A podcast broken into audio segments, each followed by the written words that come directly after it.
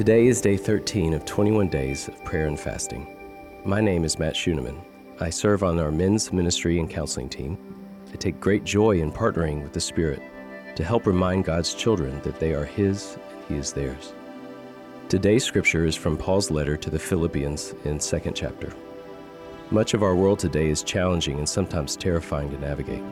Wars, famine, politics, AI, job change, job loss, relationship loss, and even life loss.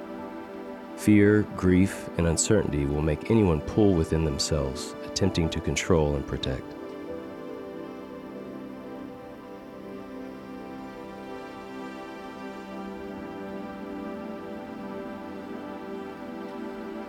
As I have sat in counseling with many people in the past years, fear has been a predominant emotion expressed, and with fear, we attempt to control our circumstances, environments, and the people within them.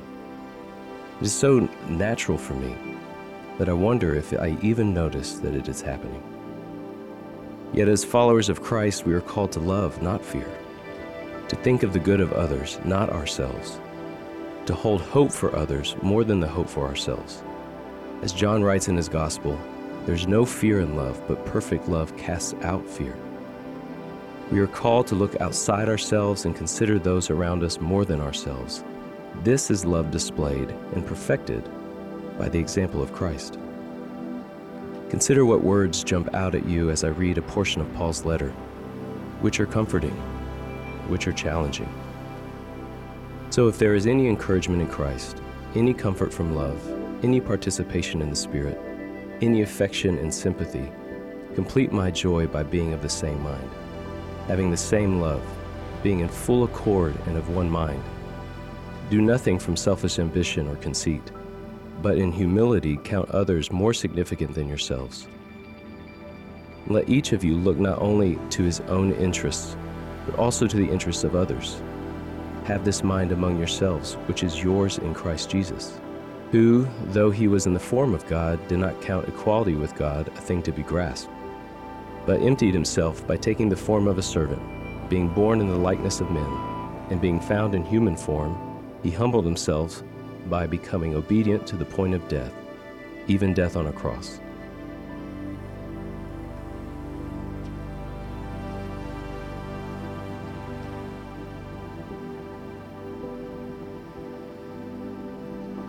I am gently reminded that encouragement, comfort, affection, and sympathy all deep needs that I have are in Christ. He is the provider of these things in my life. I reflect back to fear and how it convinces me I need to provide for myself. This is not Christ's example. What needs do you want Christ to meet in your life right now? I'm also gently reminded about my attempts to grasp. What a compelling word. Our Lord didn't long for prestige, fame, or even equality. His form was a servant. His path was death, death and humiliation. What is God revealing to you that you grasp for? Share these with Him, out loud if you are able. How are these things in the way of your love for others? Oh, Father, how challenging a call to be like Christ. Oh, how much I grasp for my own peace and security. Yet, again, I am reminded that the ability to consider others above myself is only done through the truth that I am encouraged, comforted, cared for, and loved by the deep well that is Christ Jesus. May this prayer, attributed to St. Francis of Assisi, be our guide as we continue to seek Him in this day of prayer and fasting. Lord, make me an instrument of your peace. Where there is hatred, let me bring love. Where there is offense, let me bring pardon. Where there is doubt, let me bring faith. Where there is despair, let me bring hope. Where there is darkness, let me bring light. Where there is sadness, let me bring joy. O Master, let me not seek as much to be consoled as to console to be understood as to understand, to be loved as to love.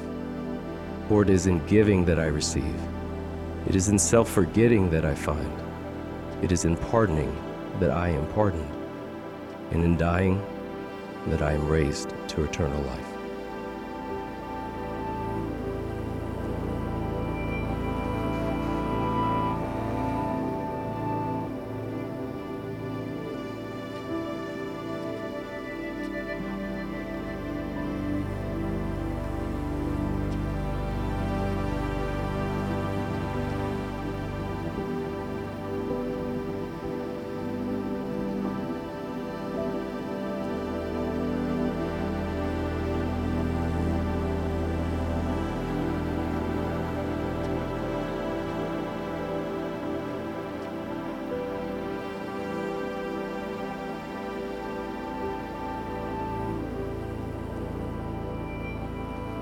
Thine is the kingdom, and the power, and the glory forever.